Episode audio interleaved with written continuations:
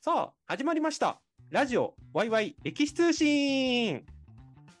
イエねえー イ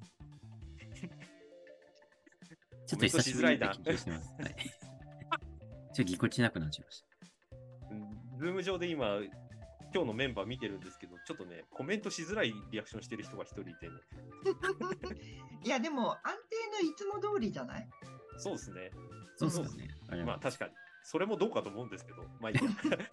はい。というわけで、えっ、と、ラジオワイワイ歴史通信。だってもう、あれですよ、間もなく4年目ですよ、この番組。言うたら。あほごうめん3年目終わりますからね、もうすぐ。あだだ。ほうはいという番組なんですけど、いつも通りでいいのかっていう疑問を抱えつつ、えっ、と、今日もやっていこうと思います。えっ、と、パーソナリティはこの番組の脚本、演出、編集をやっております。私、マイトです。じゃあ、小川さんお願いします。はいフリーアナウンサーでそして歴女タレントでそして岡崎大河ドラマ館応援隊のメンバーの小川さなえですよろしくお願いしまおーそれ聞くのあと何回かみたいな感じになってきますね、いよいよ。すねはい。そして、はい、久々のこのそして方です。はい。えっ、とですね、なんか私、収録自体はとても久しぶりなな感じなんですけども、えー、ヒスニック歴史を楽しむ会グループ代表で、えー歴史コンサルタントで、えー南北朝オタクで狂気乱舞している斎藤 NB です。医療ピコ。もうもはや肩書きで噛むのが普通になってき ましたね。もうつくづく何者かが分かんなくなってきましたね。ますまいすや、。もう、何者なんですかね。本当ですよね。自分でもよくわかんないです。はい、わかりましょう、それはむしろ。はい。というわけで、今日はですね、えーあのニュースその後どうなったかスペシャルでございます。うんよっいいぞーはい。もう、ちらっと言ったんですけど、この番組、実は間もなく4年目を迎えるんですけれども、うんはい、それまで取り上げたニュース数多く。で、まあ、い速報とかね、こういうこと始まりますよとか、こういうこと進んでますよみたいなのをよくお伝えしているんですが、その後どうなったかって、意外と触れる機会が意識しないと少ないなっていうので、一回やったんですけど、結構ね、あの当時池田さんと小川さんだったんですが、結構お二人からは好評だったんで、ちょっとちまちま調べてたんですけど、今回もね、集まってきたので、3つほど、はい、おご紹介したいなと思います。うんうんは。はいい。楽しみですね。でね、今日ね、3つ目に紹介するやつがね、ちょっと僕は見てテンション上がったやつがおあるんですよ。うんはい。この番組でだいぶ話題になった、あの人。おあの人、あの人 あの人。はい。あの人は今そう。あの人は今どころか、あの人って何者に早くも近づいちゃったっていうおおお話があるので、ちょっとそれ後ほど、ちょっと匂わせな感じで、はい。後で紹介したいと思いま 匂わすせ。はい。じゃあまず一つ目。AI が地図から古墳を発掘。うん新規34箇所確認。すごっはい。 AI、AI、AI。そう。毎日新聞の記事なんですけれども、うんえっとですね、これ、古墳の形状を学ばせた AI、まあ、いわゆる人工知能知能ですねう、んに、自治体が今公開している、これも話題の立体地図、赤色立体図とかで最近話題ですけれども、これを地図上をこの AI に探検させて、未発見の古墳を突き止める手法をですね、おー奈奈良市奈良文化財研究所のグループが開発したと発表がありおましすた。ごっえすーごすごっはい、グループはこの手法をデジタル探査と命名して、うんえーとですね、先月、えーとこの収録11月にやってるんですけど、10月の22日、これ、報告書をこ公開したんです。ほで、まあ、公共の工事とか民間の開発とかで実施されているんです、今も今まうで。うん古墳のうん発発掘調査っていうのは。ところがですね、まあ言うても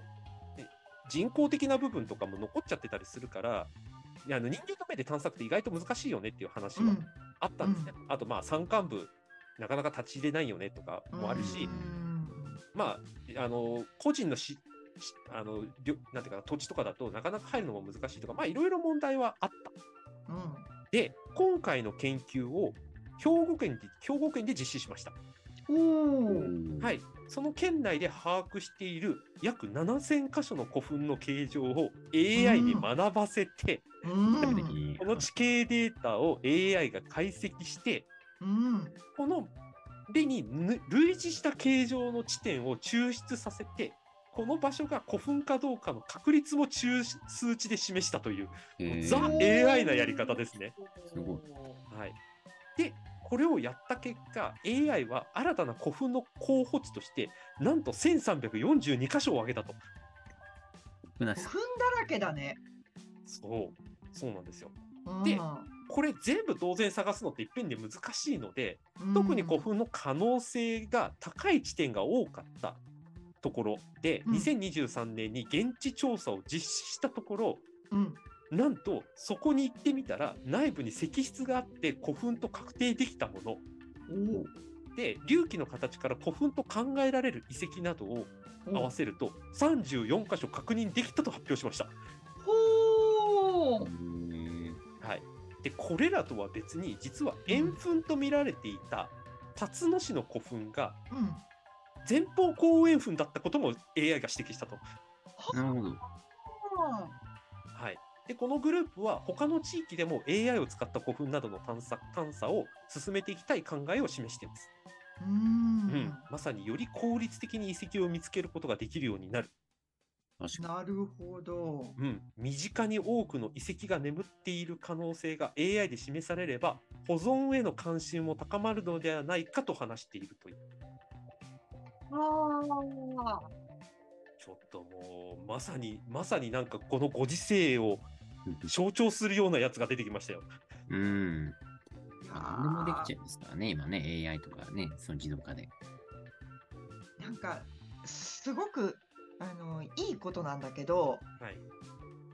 ワクワクドキドキしながら探検しに行くっていうのがもうもはやなんか過去のことになりそうだね。まあまあまそうでしょうね。ううん、ん、ということがまあ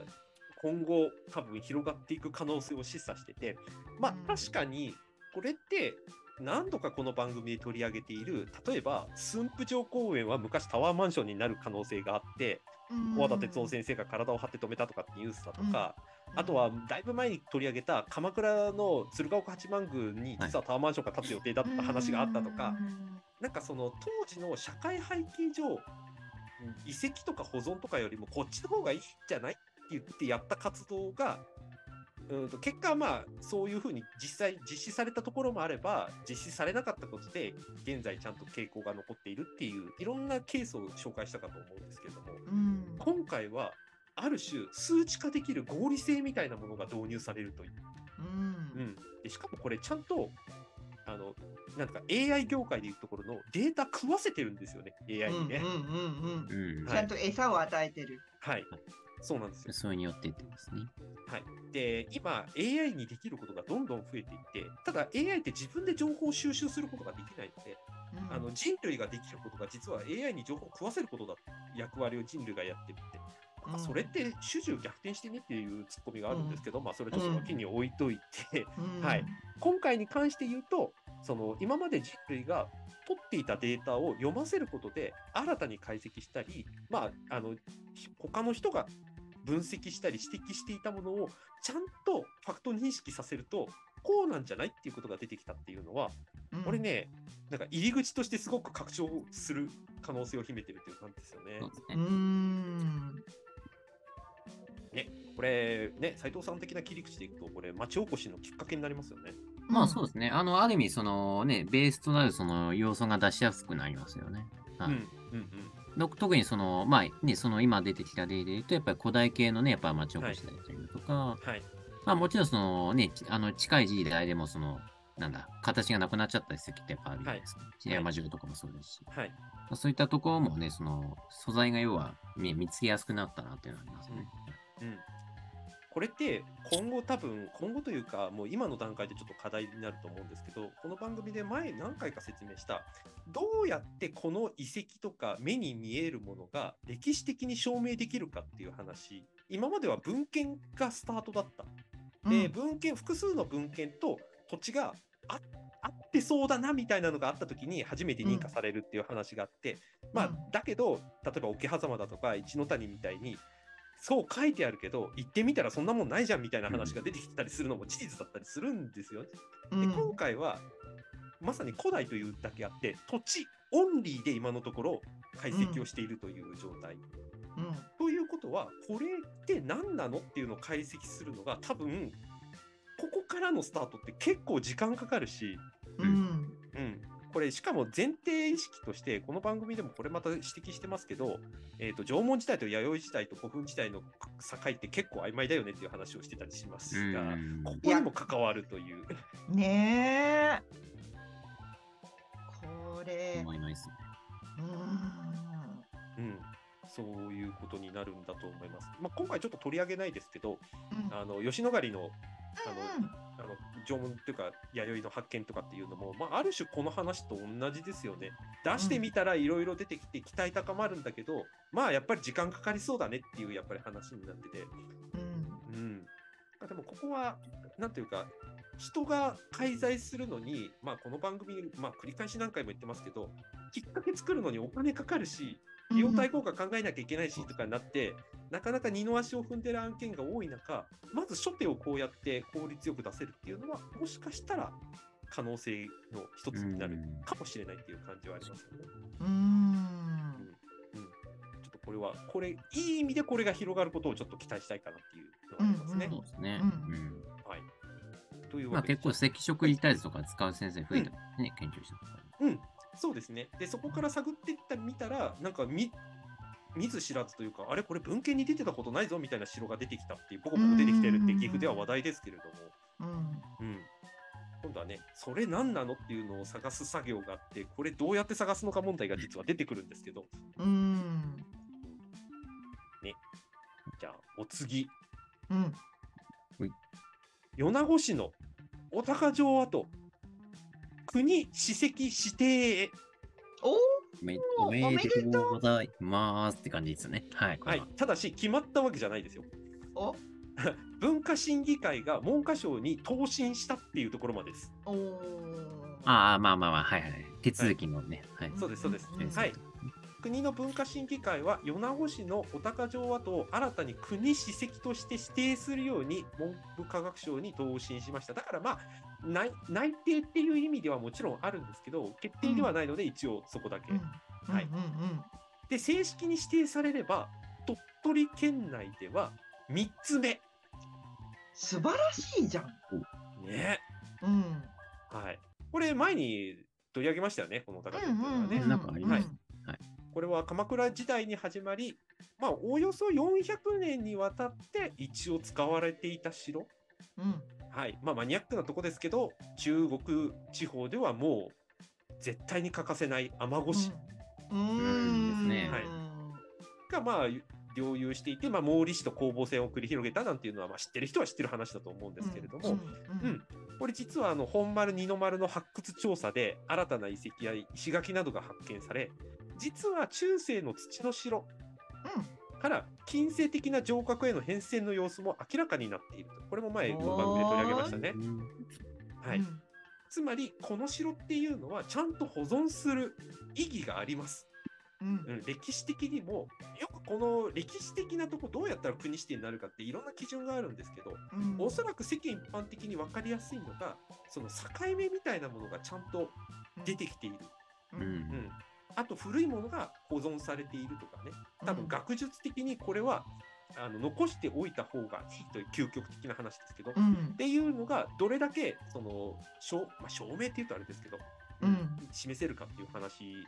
てよく言われてる話なんですが、うんこれ、えー2024年、まあ、この収録できたこと来年です。うんうんで2月に一応この官報で告知をされる予定です正式指定ですねここのままいけばばですけどねうんうんなので、一応この収録的に言うと、あと4ヶ月後、4ヶ月お弱ーで、はい一応なるだろうと。うんうんはい。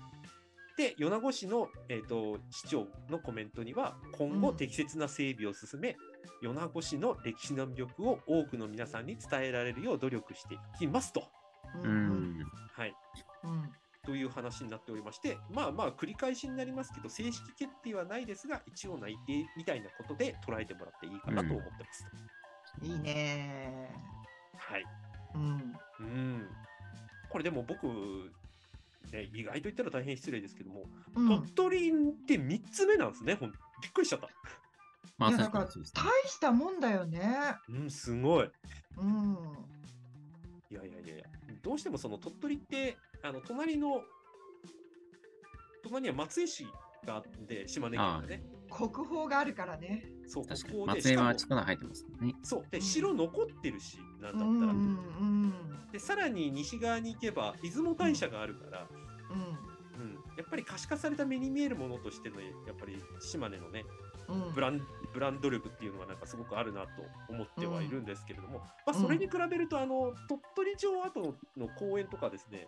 うん結構、あの地元の人たちの憩いの場として使われてる反面ここに歴史的なことうんぬんかんぬんって言われても、んってやっぱりどうしてもなっちゃう部分もあったりするので、うんなんか打ち出し方は今後こうあれですねそう鳥取の工夫のしどころですよね。う。うん。うんんどうしてもブランディン鳥グ取。そそうそうそう、そうなんですよ。鳥取って言うとどうしても梨とか青山豪商とかそういう風になっちゃいますんでね。青山豪商はでも砂丘とかちなみに島根よ。あ、そっか厳密に言う。とあ、島根、あ、そうだ、島根です。一回厳か密。に言うと島根ですよ。いや、鳥取っていうと、私はもうあの、県知事が、すスタバはないけど砂場はあるよとか、常にギャグを言っている。はい、ありましたね。まあ、もう僕も鳥取といえば、もう鳥取砂丘が出てきますから。はうん。い。はい、ね。なんかどうしても、その、これも別、別のところで指摘しましたけど、全国どこでもコンビニがある、カラオケがある、で、最後スタバがないっていうのをさっきの自虐の話とかありましたけど、どこでもやっぱりあってほしいは、かえってこ個性がなくなるって、ようやくなんか認可されてきてる部分があったりするかそうらで、すね。うんまあね、なくてもないものよりもあるものに目を向けるっていうのはねうんまさにこの国指定3つ目っていうところでなんか鳥取がね、すごいよね。はうん、なんかこれは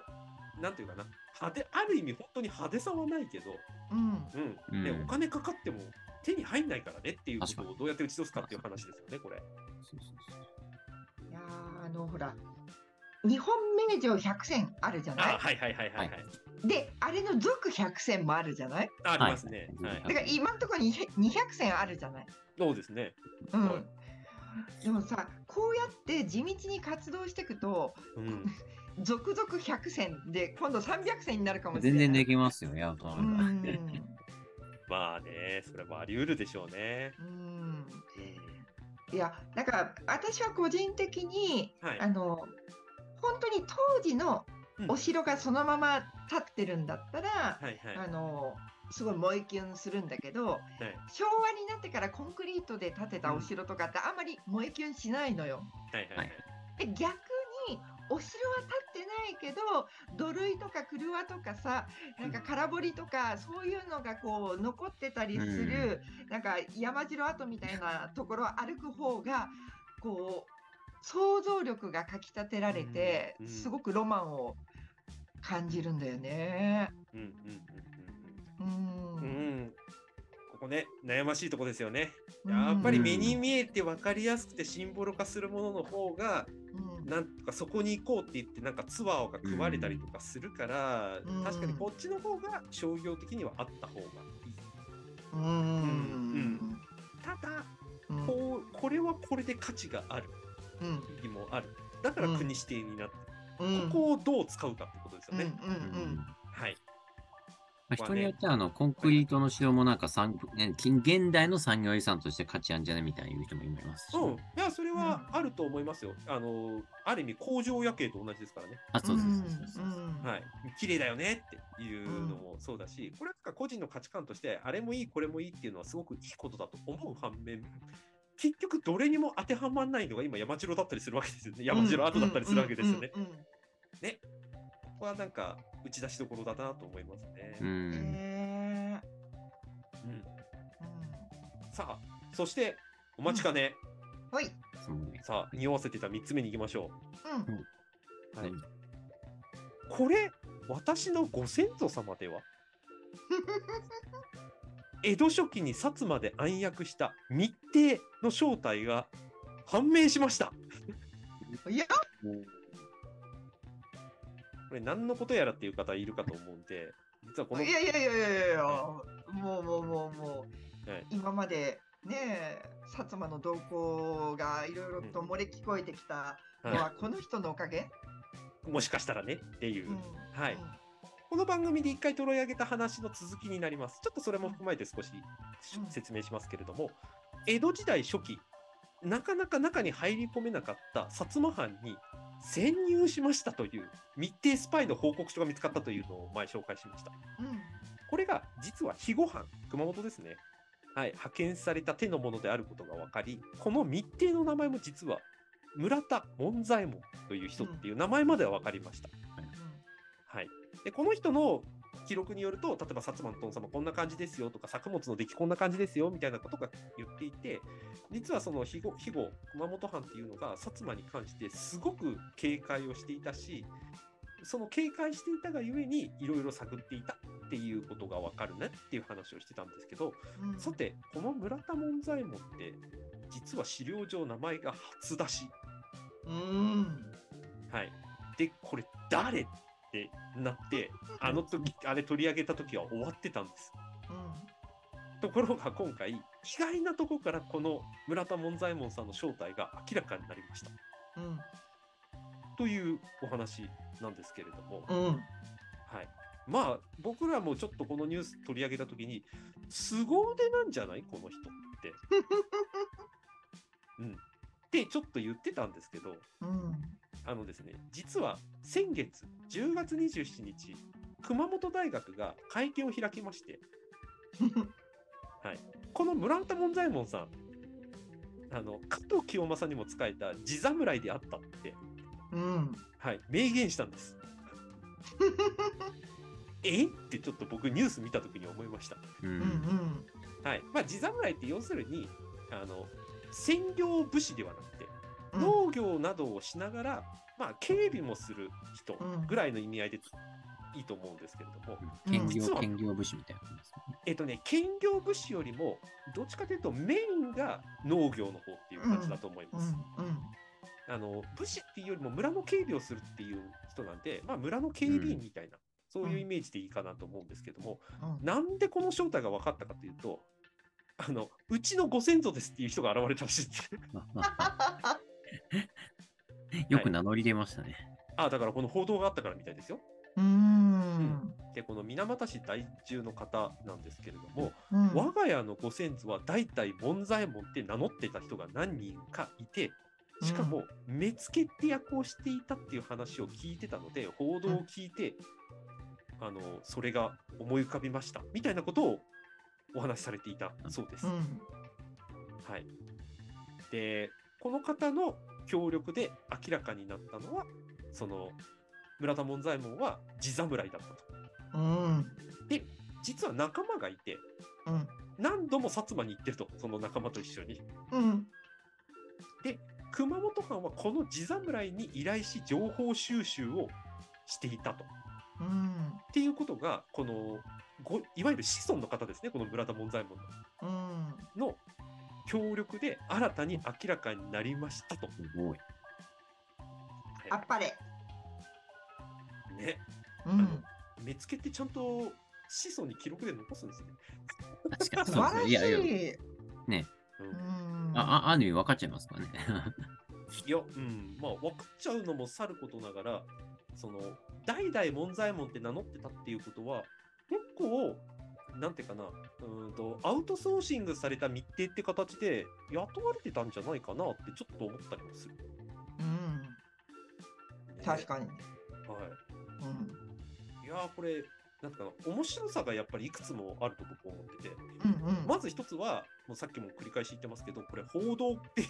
うん出てくるっていやっう。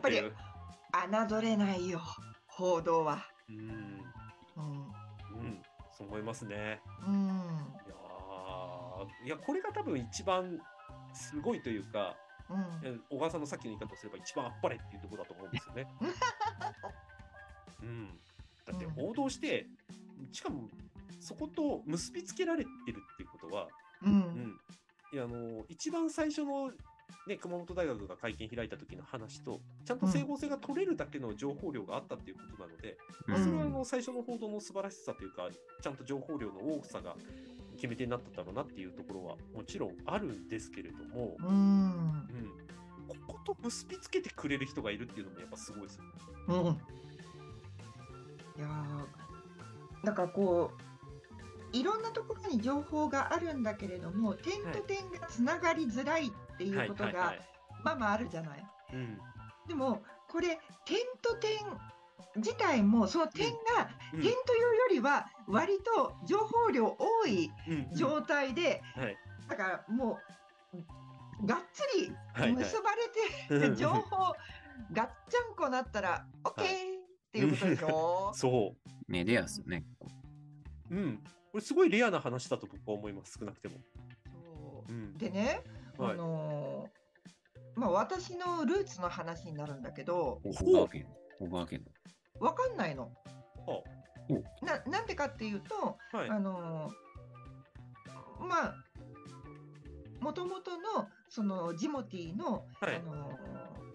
お寺さんはいがはい明治期に火事になっちゃって、あーはいはいはいはい。そうそれでそこにあった過去帳が全部うん、燃えてなくなっちゃってるのよ。なるほど。だからそれより前が追えないのね。あーはいはい。ただあのまあ私新潟出身で新潟といえばもう米どころ農家百姓ばっかりなんだけどほい。であの当然農民は名字がないはい。わけだから、はい。でもやっぱりこうどこの誰それさんっていうのをうんやっぱ認識したいから、はい。代々、うん名前をねあうんの家督を継ぐごとに同じ名前を名乗っていく習慣が残ってたのよ。うんうん。うん、さっきのね、あれとね。そうそうそうあの村田さんのところと一緒で。うんうん。でうちのあの父方の方は惣左衛門っていう名前が代々継がれてたのね。ふむ。うん、はい。でううちの母親母方の方は七助っていう名前が代々受け継がれてたの。へー。でご近所なんかもそれぞれみんな名字があるんだけど金助のうちに行ってきてとかうんうん徳蔵のところがさみたいな。うんはいいまはいだ。にこう年配の方たちはそういうふうに言うのよ。はいはい。うん、でまあ名字がないから百姓なんだろうとは思うんだけどほい。ただ金助とか徳蔵とか七助とかっていう名前の中で正左衛門っていうのはうんうんちょっとなんか上っぽくないって思う のよ。はいはいまはあい。そうですね、わかりますよ。うんうん、わだかりいけど過去帳がないから分かんないわけよ。ますうん。うんあの、は墓石、あ、これちょっとあれですか、墓石とかはないですよね。昔あ。のし昭和になってからのしかないのよね。まあまあまあ、そ、そそうでしょうね。うーん。なんかめっちゃ気になってる。なるほどね。このこの村田さんのやつを見て特に思った。ううんん。いや、これ、もしかしたら、募集してみたら、なんか意外なとこからなんか出てくるかもしれないんじゃないですかどうなんだろうね。いや、これは小川さん、あれですよ。この番組で僕が勝手に言ったことですけど、やっぱり歴史を知る、学ぶことの意義の一つは、やっぱり思い出すことって僕が前に言いましたけれども。うん、うん、でこれだって村田さん気になるよねって言っておそらくもしかしたら熊本大学とかにまだ資料とか眠っててうん、衛星文庫とかにも眠ってて探してみればあったかもしれないけど、うん、うん。それよりも気づいてきてくれた人が名乗り出たことで一気に進んだわけじゃないですか。うん、なんか放ってみたら思わぬ形でなんか帰ってくるかもしれないですよ。そうか、じゃあ。あの旧西蒲原郡の惣左衛門さんちの情報を募集します。おーなんかわかんないけど。なんか知ってるって名前出たりしてないか。いや、なんかね、知ってるっていうよりは、どちらかというと、その、村の歴史をなんか別の観点から出すとか、多分そういう話になるんじゃないですかね、一番現実的にありえそうなのは。そうそうそうそう。はいでであのーもう今でこそ市町村合併とかで、はい。あのー昔の地名っていうのが消えちゃってるんだけど、はい。それこそもうあのー昭和の初は期、初い期というか、戦前戦終戦後ぐらいかな、ほい。とかに、えー、と鹿村小学校っていうところがあってはい。でそれは4つの村がうん集まって4か所の鹿村なのよ。あ、その鹿。そう動物の鹿じゃない のああ。ああああ、そういう鹿なんだ。はいはい。そうだからそういう感じであの本当に旧制中学校とか、うんそういう尋常小学校とかっていう地名からも紐解けるよなと思って。なるうん、うんうん確かに。いや4箇所の村があったのねっていうことが分かるあまかあ、確かに。はい。はいはい。ああ、そういうことですね。はいはい ら。うんいよいよ、小川さんだって別にほら、今日明日で解決しなきゃいけない話じゃないから。あ、私が死ぬまでに分かればいいや。うん。じゃあ、長生きしましょう。て手相からいくと私98歳まで生きるんだって。おおい。いじゃないですか。長すぎる。あ、そっち。うん、まあ、でも、ね、小川さんこうやって言い続けない限り。多分その手がかりすらなくなっちゃうから。そうなのよ。うんうんだからね、そんなこう、正直、こう、大名家があったわけでもないし、はい本当に農村地帯だとそういうこう歴史っていうのが後々にこう紡いでいかれづらいうん。土地柄、ですね。そこがねだからやっぱり土地のこうお寺さんとかが古はいくからのが残ってるっていうところは強いんだけどね。う。うん。うんんまあ、そうですよね。ううんそれんこ。そヒストリックで調べますよ、小川さんのご先祖。 マジか。ファミリーヒストリーだね。あ、そうそうそうそう。あの知り合いの家系図会社さんですね。ありますねほちなみに、多分斉藤さん、あれですよ。あの、成果報酬らしいですよ。これ。わかりました。あ、いや、いや、やった、やったってか、あの、ありがとうございます。 いや、だから、成果出なかったら、多分出ないよ。きっとあ、まあまあ、逆に言えばね。まあまあ。はい少しでうまもあしでもそんな感じで、あの私以外にも全国に自分のルーツうんわかんないんだよ、知りたいんだよっていう人いっぱいいると思うの。うん思います。はい。うんで、うんその知りたい人って何かしらその私の「惣左衛門」っていうキーワードみたいに何か気になるポイントがあるんだと思ううの。んうんうんうんこう何もキーワードがない人は興味関心がなくスーッと素通りしちゃうと思うけど、ちょっとこここ引っかかるんだよね気になるんだよねうんマイトさんが言うところの思い出すじゃないけど、うんはいうん、だからそういうところをうん斉藤さんのところでこう、は一般ピープルにもあの敷居が高くないサービスっていうのを打ち出せたあら、うん、結構ニーズは出てくるかもねと思っうて。ん。確かうに。んうん、そそうだと思うし、えー、とこの番組でもそれこそ何回も指摘してますけれどもあの日本のあの歴史とか資料の残し方っていうのはうんそれこそデータでアーカイブに全部なるかっていうと多分そうならない部分もたくさんある。うんだってほらお城のありし姿を思い出すために懸賞金かけられてるぐらいなんだから 盛岡城、上田城もそうですよね。うん、はい、今回取り上げなかったけど他にもやっぱりいくつもありますからねそういう話、ううんん、だから改めて、まあ、昔のことを知ることを踏まえてきっと100年後200年後別の形で今の僕たちのこととか今のありし姿みたいなのが必要になるっていうことはちょっと頭の片隅に置いといてもいいかなってもうんうこのこういう報道見るたびにそううん、うん、うんそうの残しやすいからこそなんか出て残しといた方がいいものっていうのがそ多う分あるって思うんですよね。うん、まあ、絶対必要にね、なんだ、なるタイミングが出てくると思いますね。ううんん、ただしそれはでけえニーズは多分ないと思います。本当に個人の ちょっと欲求みたいなものから出てくる可能性すごくあると思うから。でもなんかそうやってご先祖様の名前を全国総ざらいしたときに地域性とか出てくるかもしれないじゃうん、そそう思います。はい。ん。この地域はこの名前多いねとかさ。うんああ、でしょうね。ううんん。うんうんうんうん。まあそれもあるし、もしかしたらその祖先の名誉回復みたいな話もあるかもしれないですね。ううんん。うん、今回の村田さんなんかまさにそうですよね。うんただの目付けって目付けってあんまりいいイメージないですからね、本当のこと言ったら。確かにね。うんはい。でもまあ、うん今回のでイメージ回復したからは全然わかんないですけど。いやでもこれは新鮮なニュースだと思う。うん。そうう、んそう思います。うん。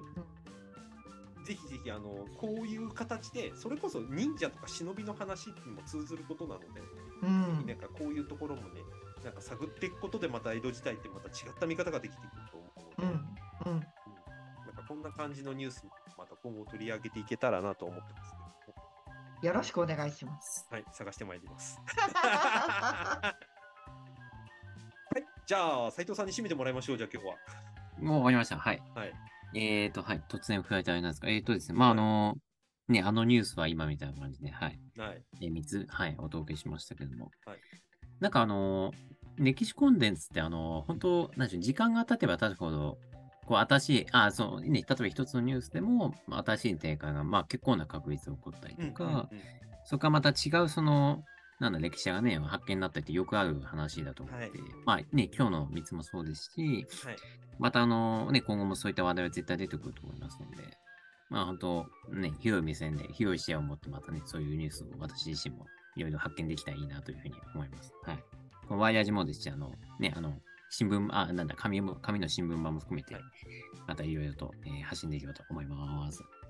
最近あの個人はい最近斉藤さんのあの PR 的な記事が多いので、ちゃんと したあの歴史ニュースもねたくさん取り上げたいですね。あ、そうですね。はい、はい、はい。どんどん書いていただければと思います。